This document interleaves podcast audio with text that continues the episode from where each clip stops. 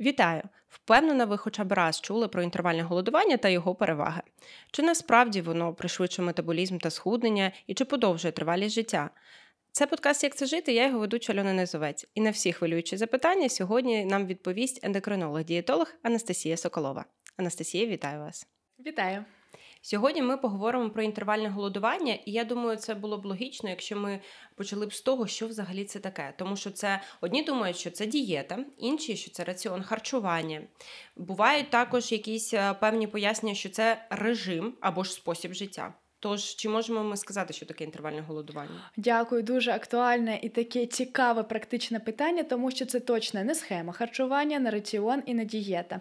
Це більше про режим харчування, а саме чередування а, часу, коли ми вживаємо їжу і коли голодуємо. І тут мається на увазі взагалі не вживання їжі, але дозволяється вживати воду.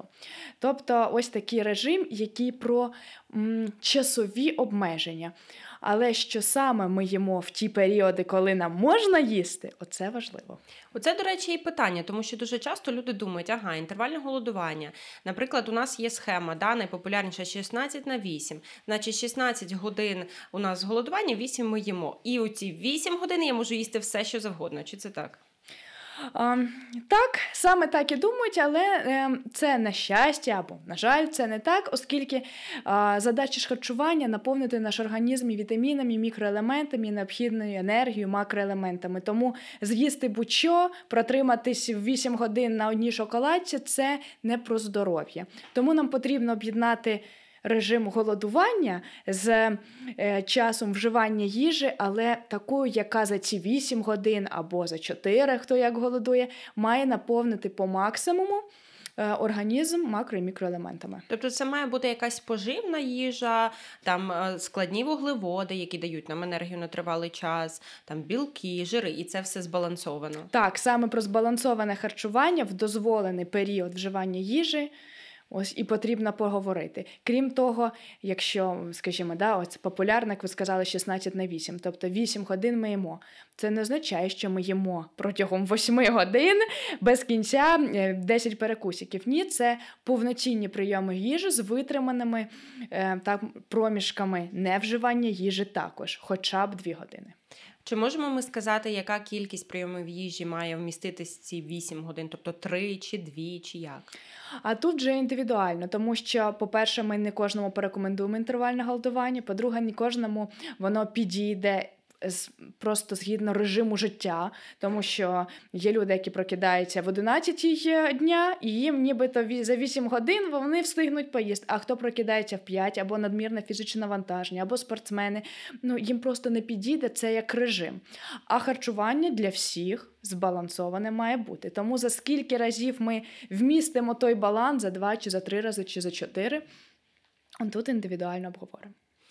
Чудово, але я б хотіла ще також обговорити взагалі феномен голодування.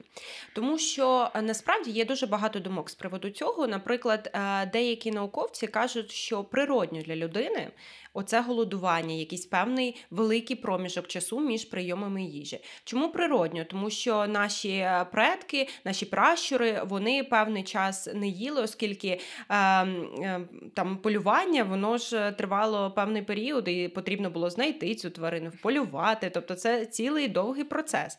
З іншого боку, також є думка про те, що ще ну там декілька десятків років тому не було такої епідемії ожиріння, яку ми нині бачимо, тому що у людей не було стільки гаджетів, робота була не такою сидячою, а пандемія, а ще й в Україні повномасштабна війна трошечки нас скувала в певних рамках.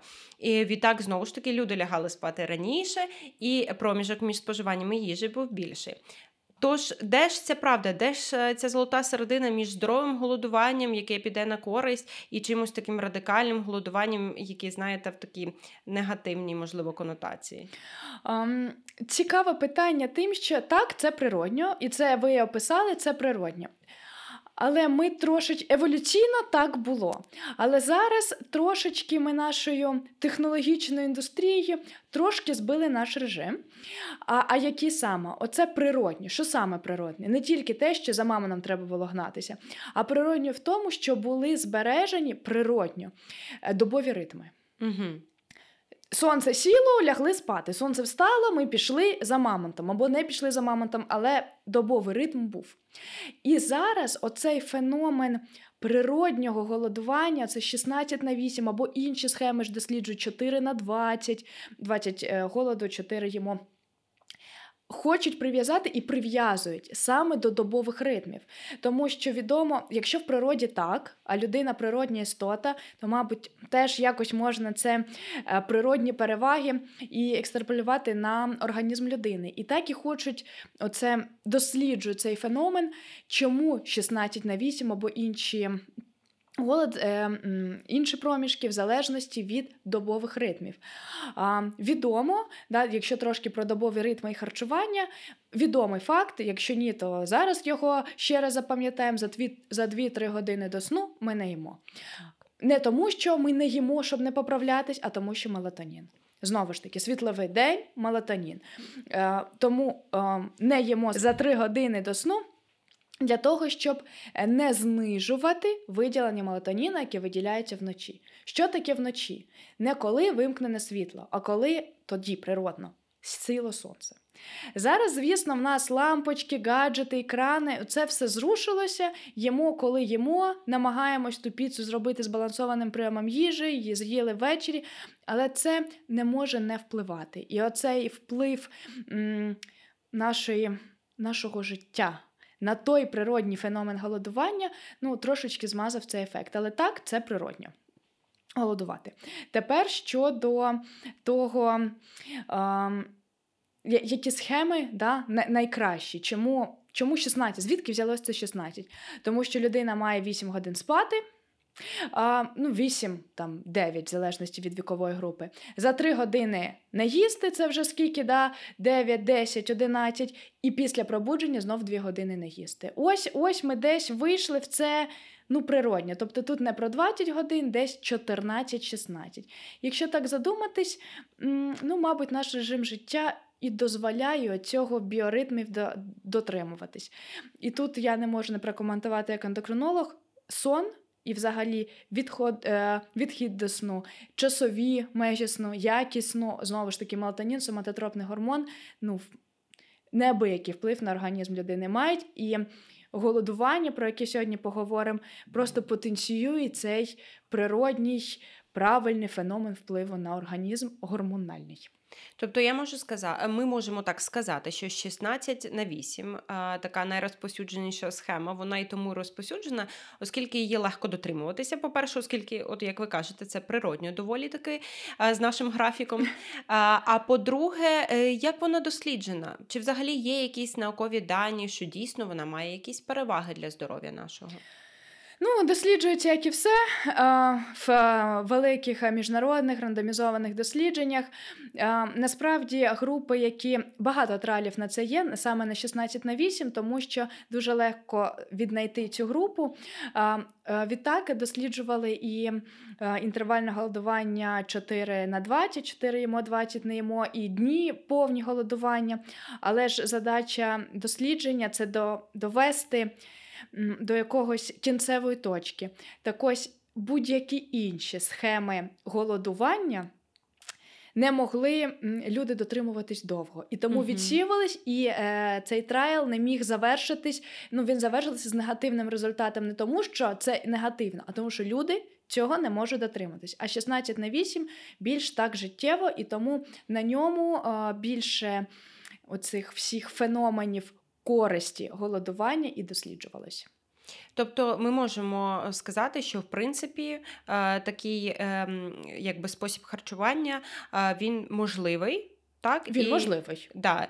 А, а от скажіть мені, будь ласка, а чи е, дієтологи е, можуть радити е, такий спосіб харчування і кому? Ну, радити, радити, мабуть, можуть, але не всім, оскільки е, тут важливо розуміти, чи немає хронічної супутньої патології, яка обмежує, ну, забороняє голод як такий. Наприклад? Е, наприклад, інсулінозалежний цукровий діабет, це або інсулінотерапія при другому типі, або е, сам істинний цукровий діабет першого типу. Е, це також діти, вагітні, підлітки, е, ті, які не можуть... Е, За ці вісім годин деякі мають з'їсти все необхідне для свого розвитку, росту. Ну, я маю, зрозуміло, вагітні там підлітки і діти. Не можуть вони наїсти за вісім годин все, що їм необхідно. Тому їм голодування не підходить. Щодо умовно здорових дорослих, мається на увазі без цукрового діабету, без хронічних шлунково-кишкових патологій, такі як виразкова хвороба, або е, такі специфічні захворювання кишківника, взагалі можемо рекомендувати, але індивідуально. Індивідуально, що мається на увазі? Дати час людині спробувати, чи їй зручно. Справа в тому, що це ж режим харчування. Так. А, і, як і все режимне, маємо дотримуватись ну, якийсь період часу. Назвемо тривало. В ендокринології дуже популярне слово тривало. Так ось, якщо ми порекомендували, ми порекомендували, людина дотримається, але з понеділка по четверг. А в п'ятницю вечірня піца стандартно і, і вся ця схема полетіла. Ні, це вже не працює. Тобто, якщо людина може дотримуватись, їй комфортно згідно її режиму життя. В ці вісім годин вона забезпечує організм всім необхідним. Чому б ні? Це може мати додаткові переваги. Ну, на здоров'я, да, які, я думаю, що ми вистачить часу обговорити. А, з іншої сторони, ніхто ж не сказав, що тільки такий режим харчування має бути, а що інші не забезпечать здоров'я. Ось і от тут оця а, тонка межа. Чи можемо рекомендувати так, чи всім підійде? Ну, подивимось з часом. Часом два тижні. Це, до речі, непогана практика, коли дійсно дають спробувати, чи, чи це підійде людині, оскільки а, також перехідне інтервальне голодування, як на будь-який спосіб харчування, доволі таки а, має бути тривалим, не різким, а поступовим, і, і це також важливо, і ми також про це детальніше поговоримо. Але мені от цікава інша схема. двадцять на чотири, чотири, так? чотири, так. А, вона вже більше така, ну, складна. Я коли читала про неї, її ще називають дієтою воїна, а, її дотримуватися доволі важко, тому що ти двадцять годин голодаєш і чотири години ти їсиш. Знову ж таки, в мене тут, як у людини, яка там режимна, виникає запитання, окей, в мене є тільки чотири години, щоб поїсти все те, що потрібно моєму організмові.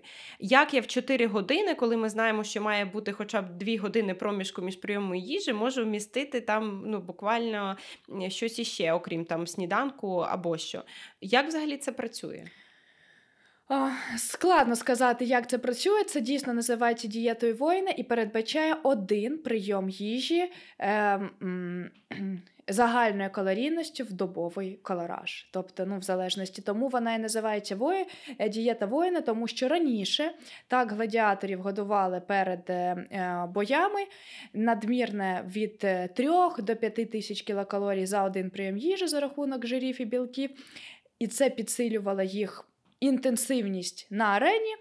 І вони оці всі, скажімо, гормональні сплески, які вони зробили одночасним прийняттям такої великої кількості калорій, в надмірно інтенсивному фізичному навантаженні, якби, використовували. Для сучасної людини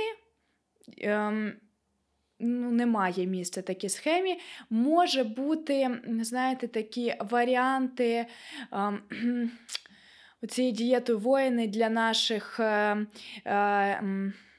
захисниць і захисників на фронті, але це більше не про здоров'я, а про обмаль часу і вибір пріоритетів. Якщо ми кажемо про здоров'я, про харчування в житті, а не пріоритет як збереження життя там на а, лінії фронту, то краще цим методом не користуватись. Тобто, по суті, він передбачає, що людина за е, оці чотири години може з'їсти там, ну, тисячу п'ятсот калорій. В один прийом їжі, який розтягнула. Ну, це якесь просто знущання. Не за три хвилини, так, ну, а да. Ось за це годину, оце вона їсть, їсть, їсть, їсть, набирає цей пік калоражу, який потім е, використовує в надмірно, надмірно генетично і надмірно фізіологічно інтенсивних е, навантаженнях. Тобто, якщо у людини, наприклад, немає цих надмірних фізичних навантажень, у неї сидяча робота, допустимо, то їй взагалі заборонено такий Так, спосіб. не, не показала ця схема результатів, хоча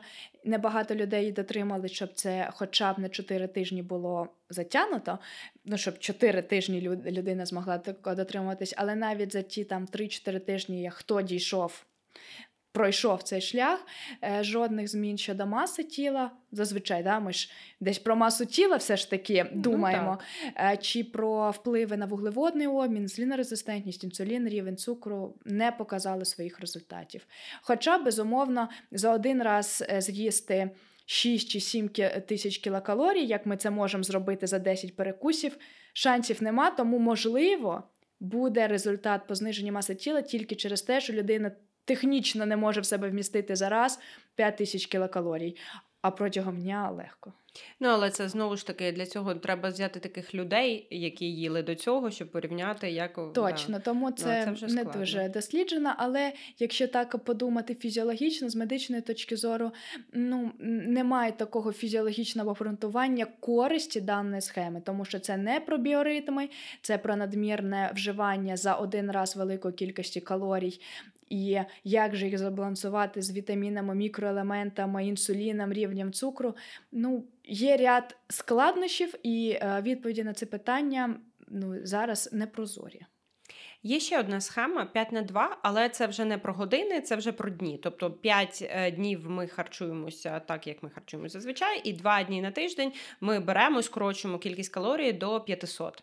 А, от тут також мені так виглядає, ну, багато запитань виникає, тому що як потім людині ось через це коливання калорій повертатися до режиму знову? Ну, насправді, якщо так задуматись, якщо людина не орторексик, це той, хто е, детально рахує калорії, записує і веде свій харчовий щоденник і чітко знає, скільки чого він з'їв, то насправді... Є в нас протягом доби і тижня коливання в калоражі, тому що більше роботи не встигла поїсти. Це, звісно, не про здоров'я. Але якщо так подумати, то це практично ми можемо мати коливання калоражу. Тому е- сильно це негативний вплив на здоров'я не буде нести. Але подумати п'ятсот кілокалорій. Де в цих п'ятсот кілокалорій якийсь баланс? Тобто важко збалансувати і заповнити організм макро-мікроелементами і вітамінами з п'ятсот кілокалорій.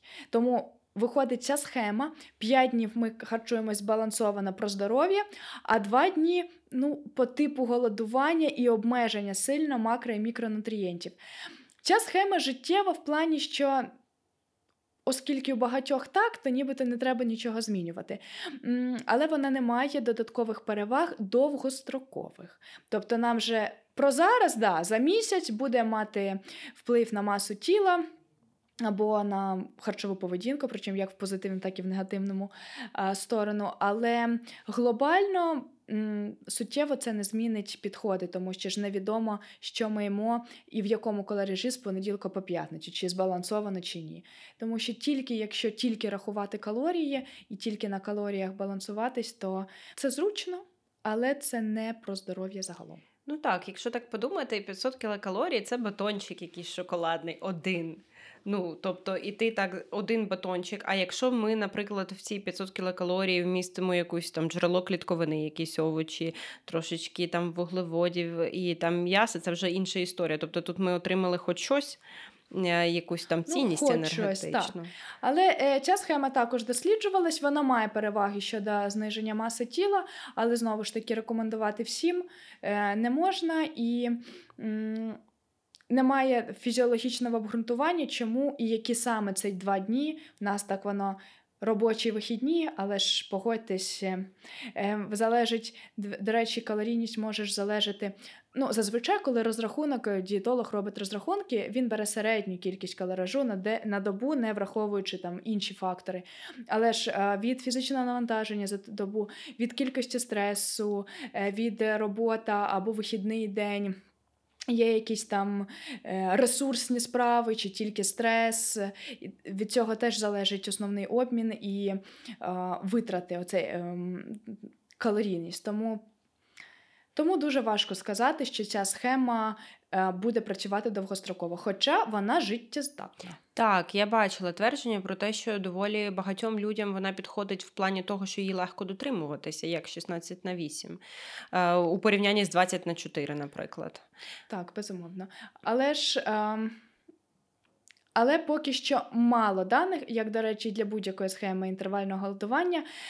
Хочу тут да, привести такий момент, не знаю, чи це на користь чи ні, але всі схеми, саме молекулярні і фізіологічні механізми користі або шкоди інтервального голодування наразі досліджують тільки, досліджувалися тільки на тваринах.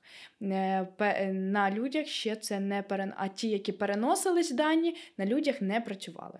Тому поки що це про тваринні обстеження, ем, трайли, дослідження. дослідження, так, і оці всі там інсулінозалежні, цукор, е, маса тіла, е, об'єми, співвідношення жирової м'язової. Це більше про наукові дані, отримані на лабораторних тваринах. Але я можу сказати, що інтервальне голодування – це не такий вже і старий феномен. Тобто він доволі таки новий е, у порівнянні там з іншими, наприклад, е, е, способами харчування, про які раніше говорили. Зараз він от на такому піку популярності і досліджується зараз більше. Наприклад, навіть цього тижня а, я знаю, що вийшло дослідження, де говорили якраз про користь інтервального голодування, якщо я не помиляюсь, для профілактики діабету другого типу. Ну, там, знову ж таки, так. маленька дуже вибірка була. Так, але... як завжди, маленькі вибірки, але да, про вуглеводний обмін – це основне, що буде... Всі, все буде позиціонуватись і обстежуватись навколо вуглеводного обміну, тому що самий феномен голодування передбачає втручання конкретно в вуглеводний обмін, а не в якийсь інший. Тому, о, тому безумовно, все, що з вуглеводним обміном, це цукровий діабет, інсулінорезистентність і десь частково ожиріння. Тому так навколо саме вуглеводного обміну будуть дослідження і продовжуються. Є ще одна схема, вона е, англійською, там в прямому перекладі перекладається як «їж, стоп, їж». Насправді, якось я не знайшла якогось відповідника українською, щоб якось перекласти інакше. А наскільки я розумію, це коли людина там їсть, потім якісь дні вона голодає повністю, або там п'є тільки водичку, або їсть один якийсь продукт, типу як монодієта. От. Але, знову ж таки, інформації про цю схему дуже мало. А, так, це передбачається «їж, стоп, їж». Це коли двадцять чотири години є голоду, і це може бути від одного разу на тиждень до двох разів на тиждень, але не в два послідовних дні. Ну, ось така вибірка, чи це, фізіолог... чи це досліджують? Так. Чи може вона мати переваги щодо вуглеводного обміну, як і будь-яке голодування, коли ми переходимо на зменшену кількість вуглеводів чи взагалі макроелементів? Механізм той самий, але через те, що це двадцять чотири години, і ми кажемо про, ну, скоріш за все, ми кажемо про дорослих людей, які мають або якусь, може, не інтенсивно, але мають фізичне навантаження, або розумову діяльність, там, де вони постійно витрачають калораж, то це може спровокувати, ну... негаразди в плані психологічного і емоційного здоров'я, тому що якщо ти двадцять чотири години не отримаєш жодних, взагалі, жодної підтримки своїм клітинам не даєш, то це може мати негативний вплив, який зараз і досліджують, чи має це переваги, чи недоліки. Тому що раніше...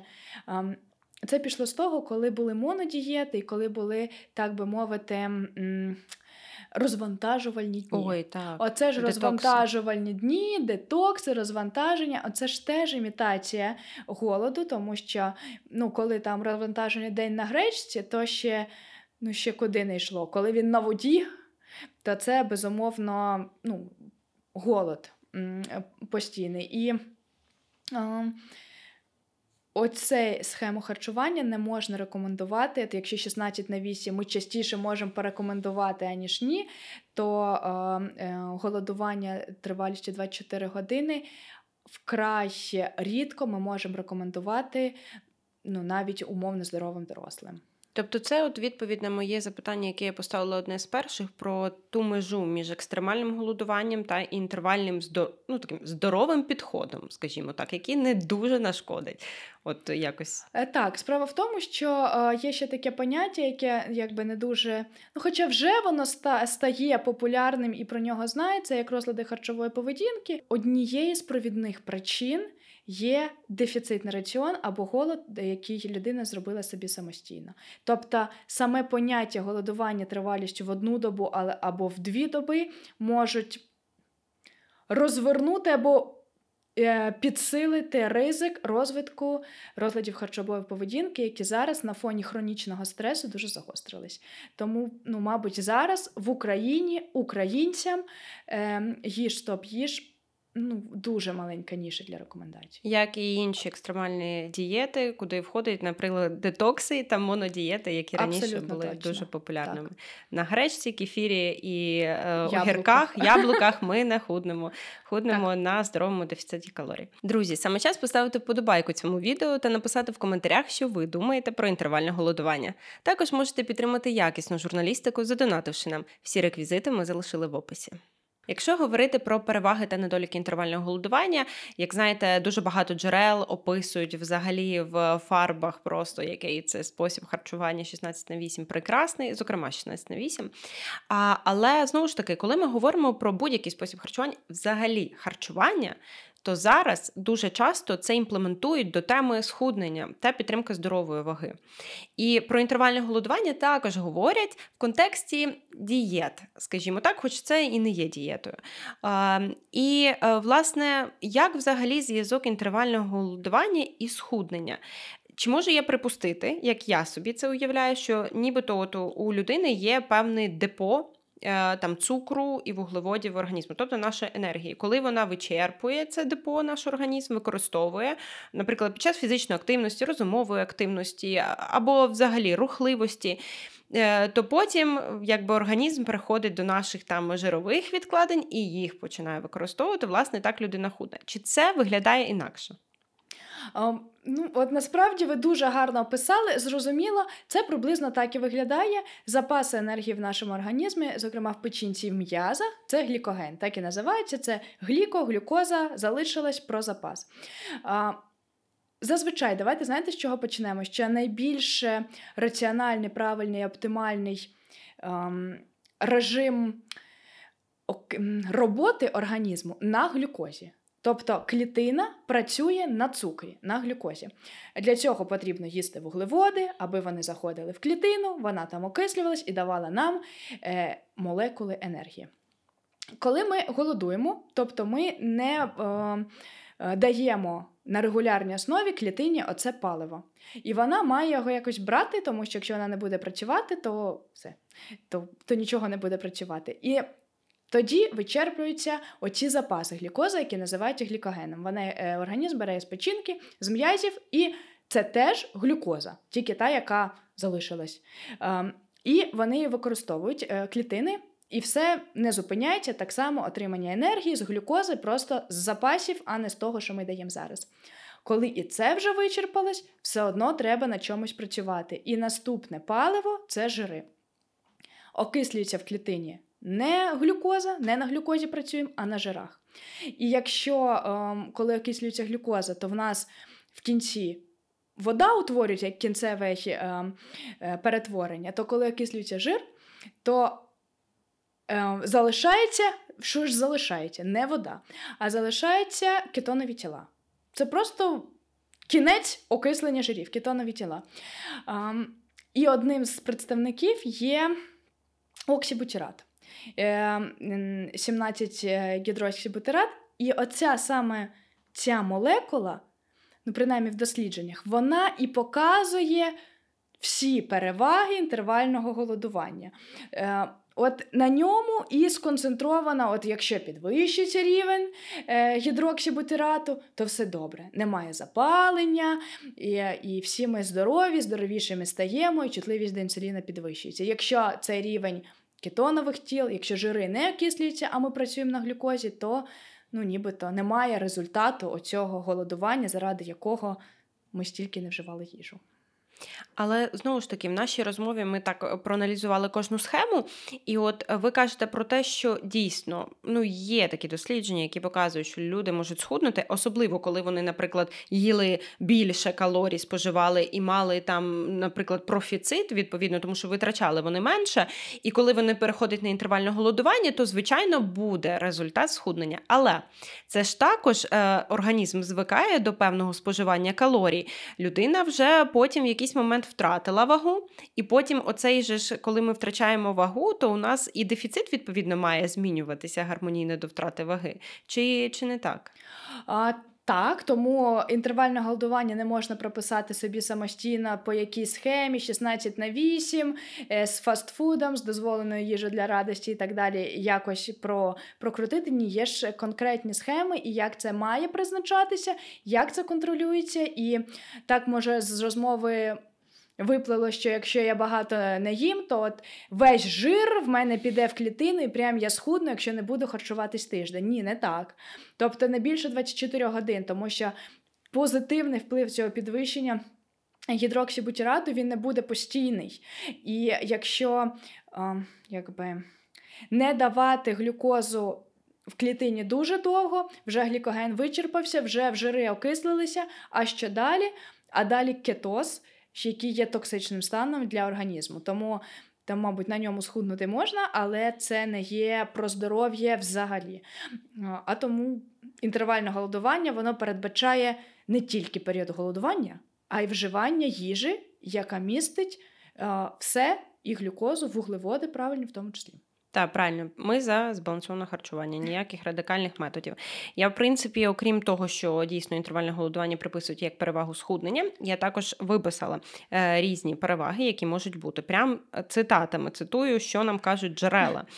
Е, інтервальне голодування знижує рівень інсуліну, підвищує рівень гормону росту і збільшує вивільнення норадреналіну, який нібито покращує спалювання жиру. Результат – пришвидшення метаболізму та схуднення, відповідно. Um... Вірна фраза, і тут є молекулярний механізм, активація ем, такої внутрішньоклітинної протеїнкінази, яка оце всі переваги щодо зниження рівня інсуліну, підвищення соматотропного гормону і в меншій мірі норадреналіну є. А щодо пришвидшення спалювання жиру, це той механізм, ми просто ж його... Піш... Він пішов на роботу клітини, тому так... Абсолютно вірний механізм. Підтверджує. Є. Добре. Зниження рівня цукру в крові, що є профілактикою діабету другого типу. А тут трошечки не так просто, тому що рівень цукру, безумовно, буде зменшуватись, якщо ми не будемо його, ну, знижуватись, якщо ми не будемо його надмірно вживати, але тут не пряма залежність, і тут більше про чутливість до інсуліну. Оцей внутрішньоклітинна протеїнкіназа, вона підвищує чутливість до інсуліну, а задача інсуліну – знизити рівень глюкози крові тим, що вона заводить його в клітину, що інсулін заводить глюкозу в клітину. Тому е, саме інтервальне голодування – не бере глюкозу і не знижує. Він підвищує роботу інсуліну, який вже займається утилізацією глюкози. Тобто це така опосередкована перевага. Опосередкована перевага, але м- чи може інтервальне голодування бути профілактикою цукрового діабету? Опосередкована така відповідь, значить, не впевнена так, через те, що інтервальне голодування може мати переваги в зниженні кількості жирової тканини. І оце є ключовим в профілактиці цукрового діабету. Якщо ви просто голодуєте, але ваша жирова маса не зменшується, не змінюється, то про профілактику цукрового діабету ми не кажемо. Просто я не їм і я профілактую. Ні. Має бути оцей механізм утилізації жиру запущений. Якщо його немає, то про профілактику не кажемо. Але фізіологічно інтервальне голодування може профілактувати цукровий діабет, якщо при цьому відбувається правильне фізіологічне зниження маси тіла. Добре. Зниження внутрішнього запалення, відтак профілактика розвитку хронічних захворювань. Ну, безумовно, ми знаємо зв'язок хронічного запалення і хронічних станів, що всі запальні клітини, процеси і запальні шляхи, прозапальні цитокіни будуть вести, ну, мають патогенетичний такий вплив на хронічні стани. Але не на всі, тому так узагальнити не можна. Але, безумовно, якщо в нас при інтервальному голодуванні підвищується вплив протизапальних клітин, або знижується рівень прозапальних, то да, ми можемо далі пустити думку, що якщо запалення знижено, то, мабуть, не буде фактора ризику виникнення хронічних захворювань. Але, знову ж таки, фізичне навантаження теж є протизапальним фактором. Достатній сон – найбільшим протизапальним фактором за рахунок мелатоніну, соматотропного гормону. Зниження рівня інсуліну Це теж протизапальний компонент. Тому просто я голодую і я не буду мати там хронічного тонзиліту, ну, такої прямої кореляції немає. Але якщо є механізми, які можуть вивести на це. Тобто є набагато простіші механізми, якими ми можемо профілактувати. Я б сказала, сукупність механізмів, так, які ми маємо дотримуватись і точно мати переваги в, ем, в рівні запалення і, і о, якості функціонування імунної системи, зокрема. А як щодо онкології? Тому що є е, твердження про те, що інтервальне голодування нібито профілактує певні види онкології. А тут, значить, це, тут хочу сказати, це гіпотеза. Як і все в онкології, тут все про гіпотези, але досліджують багато, тому що, тому що це варто робити. Нагальна. Яка тут, так, гіпотеза? При е, інтерміту, е, ін, інтервальному голодуванні або інтермітуючому голодуванні е, підвищується такий процес, як аутофагія. Що таке аутофагія? Це очищення клітин від непотребу. Угу. Вважається, що непотріб – це генетичні поломки. І тому, якщо в нас є частенько саме очищення, то це може гіпотетично профілактувати розвиток генетичних якісь мутацій, які призводять до онкології. Тому, знову ж таки, ну нібито так. Але якби воно працювало, ось я нічого не їм, то люди, мабуть, по тижню б не їли, аби в них не було онкології чи знижити ризик. Ну так воно прямо не працює. Хоча механізм аутофагії при інтермітуючому голодуванні доведений. З рахунок молекули ем те о р. Це теж, ну, це, можливо, хтось захоче ввести чотири літери. Це так ем, працює. Але чи це має кінцеву точку зниження смертності від онкології, от цієї кінцевої точки немає. Ну, як абсолютно до всього потрібно ставитися критично, до будь-яких тверджень щодо онкології, тут я з вами погоджуюсь, тому що дійсно цю тему зараз дуже широко вивчають і наші медіа її висвітлюють. Тому, будь ласка, якщо там не приписка «може знижувати, збільшувати чи ще щось», то, значить, задумайтесь про те, чи дійсно це є фактом. Далі, зниження захищає мозок від розвитку хвороби Альцгеймера. Тут цікаво. А цікаво, що е, скоріш так, ніж ні. І тут провідним таким молекулярним механізмом то є гідроксибутират. Тому що це кетонові тіла, е, жир, на якому нервові клітини працюють найкраще. Е, і можливо, ви чули такий вислів, звісно, чули, як кето-дієта, для кого вона була історично. Для людей з епілепсією. Так, для людей з порушенням нервової, нервового волокна. І нервове волокно любить їсти жир. Тому так, це може бути профілактика Альцгеймера, але, ем, але, знаєте, тут така невтішна фраза «до хвороби Альцгеймера треба ще дожити». Тому що це не хвороба молодих, і це не, не поширене, на жаль, захворювання в Україні. Тому що наші люди не доживають до хвороби Альцгеймера. І не тому, що вони не голодують. Тому так, механізм є, відомий, може профілактувати, але серцево-судинна, онкологічна, а наразі травматична смертність не дасть можливість дожити до Альцгеймера. Власне, продовженого життя можна також поговорити, тому що інтервальне голодування також приписують нібито, що він подовжує е, наше життя. Тривалість. Тут про аутофагію. Отут е, конкретно про аутофагію, тому що чим частіше я чищу свої клітини, називаємо це так, тим вони м, якісніше працюють. А ми розуміємо, що е, тривалість життя – це про тривалість життя клітини. Тому, е, ну, клітин загалом. Тому тут про аутофагію можна це сказати, але, знову ж таки, це гіпотеза, яка не може бути доведена. Наразі вона не доведена, тому що немає грубе порівняння. Ну, ми не можемо, немає умовно здорових людей, де відрізняється по факторам голодування або неголодування. Тому довести тривалість життя ну, не можна. Це Але треба... гіпотетично так. Аутофагія цьому сприяє. Ну, це така має бути вибірка нічого собі, щоб щось довести. Та, і це доволі складно зробити таке дослідження, щоб довести дійсно цей факт. А, тобто, в сумі можемо сказати, що інтервальне голодування, воно ще вивчається. Безумовно. Дійсно, певні е, зародки, певна правдивість в тих фактах, які описують і приписують інтервальному голодуванню, вона є, але до всього потрібно ставитися критично. Точно. Чудово. Ми поговорили вже, що, наприклад, дітям, підліткам, вагітним інтервальне голодування не підійде. Як щодо того, що на інтервальне голодування потрібно переходити поступово, оскільки є деякі певні спостереження, і навіть в дослідженнях люди відмічали, що коли вони переходять на інтервальне голодування, вони відчувають такі симптоми, як головний біль, нудота, запаморочення, або ж просто емоційно їм складно, це психологічно. Психологічний певний тиск, це ж стрес також голодування. Власне, як правильно переходити на інтервальне голодування, щоб це було, так би мовити, з найменшим супротивом? Тут, чесно кажучи, питання класне, але однозначно відповіді немає, тому що у всіх різні вводні дані. Тому що якщо людина м- і так... не їсть п'ятнадцять годин, то сказати їй не їсть шістнадцять годин, щоб ти вклався в межі, елементарно. Ну, ніякої підготовки не треба, тому що це режим життя. Якщо людина їсть сім разів в день протягом, не знаю, шістнадцять годин їсть, а вісім годин не їсть, то безумовно сказати «все зміни» – ні.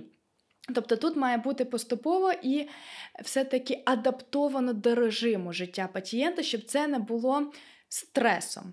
Безумовно, ми хочемо зробити з цього інтермітуючого голодування міні-стресовий фактор, аби перезапустити організм, називаємо це так. Але міні-стресовий фактор. Якщо людина, ну, геть була далека від схеми такої харчування, то одразу і порекомендувати на наступний день вісім годин їж, шістнадцять не їж, ні. Не підійде. Крок номер один – збалансувати той харч... раціон харчування, який є. Друге – змусити, ну не змусити, а пояснити необхідність, називаємо це так, пояснити необхідність організації проміжків не вживання їжі. Щонайменше три години між прийомом їжі, це вже буде мати переваги, до речі, до цифри інсуліну, інсулінорезистентності. І далі, коли людина вже має, називаємо це так, адекватний або звичний режим, принаймні якийсь режим харчування, то вже можна змінювати. Коли режиму немає, то його спочатку треба мати в чотири-п'ятиразове харчування, а потім зменшувати або розширювати межі. І знову ж таки, якщо це можна адаптувати в життя людини. Тому що сам по собі збалансований раціон без часових меж, а з часовими межами – під час нічного сну я не їм, після пробудження я не їм півтори години, а до сну я не їм дві години. Це, це вже ж нібито про часові обмеження, просто це забиваємо. Це не буде шістнадцять на вісім, буде там чотирнадцять на десять. Чудово! Вже буде мати переваги щодо взагалі стану здоров'я. І збалансоване харчування навіть на ньому можна і зупинитись, без переходу в інтермітуючий голод. А якщо людині це підходить, чи вона сама просить, чи я і так це роблю, чи можна мені продовжувати? Так, можна продовжувати. Якщо нас зараз дивиться людина, яка задумується про інтервальне голодування, що ви їй могли сказати або порадити? Ой, яке чудове питання. Номер один – звернутися до лікаря з метою оцінки стану здоров'я на даний момент. Чи можна віднести в категорію людей з хронічними захворюваннями, із якими саме, або умовно здорова доросла людина, чи є вітамінні або мікроелементні дефіцити. Тому що інтермітуючий голод – це ну, більше про дефіцити, як ми розуміємо. Якщо вони вже є наявні, то ще більше їх поглиблювати не можна. Тому робимо, підвищуємо рівень здоров'я і при бажанні і відсутності протипоказань імплементуємо ці часові обмеження в наш і так збалансоване харчування. Клас. Анастасія, дякую вам дуже, що завітали. Для нас було дуже цікаво розібратися з цією темою. Дякую за запрошення. Буду рада допомогти, якщо в цьому є потреба. Зичу всім здоров'я. Друзі, підписуйтесь на наш канал, ставте дзвіночок, щоб не пропустити наступні випуски, а також пишіть в коментарях, кого з експертів ви б хотіли бачити в наступних випусках та на які теми з ними поговорити. Також можете підписатися на наші інші соцмережі, всі вони вказані в описі. Дякуємо вам за перегляд, до зустрічі!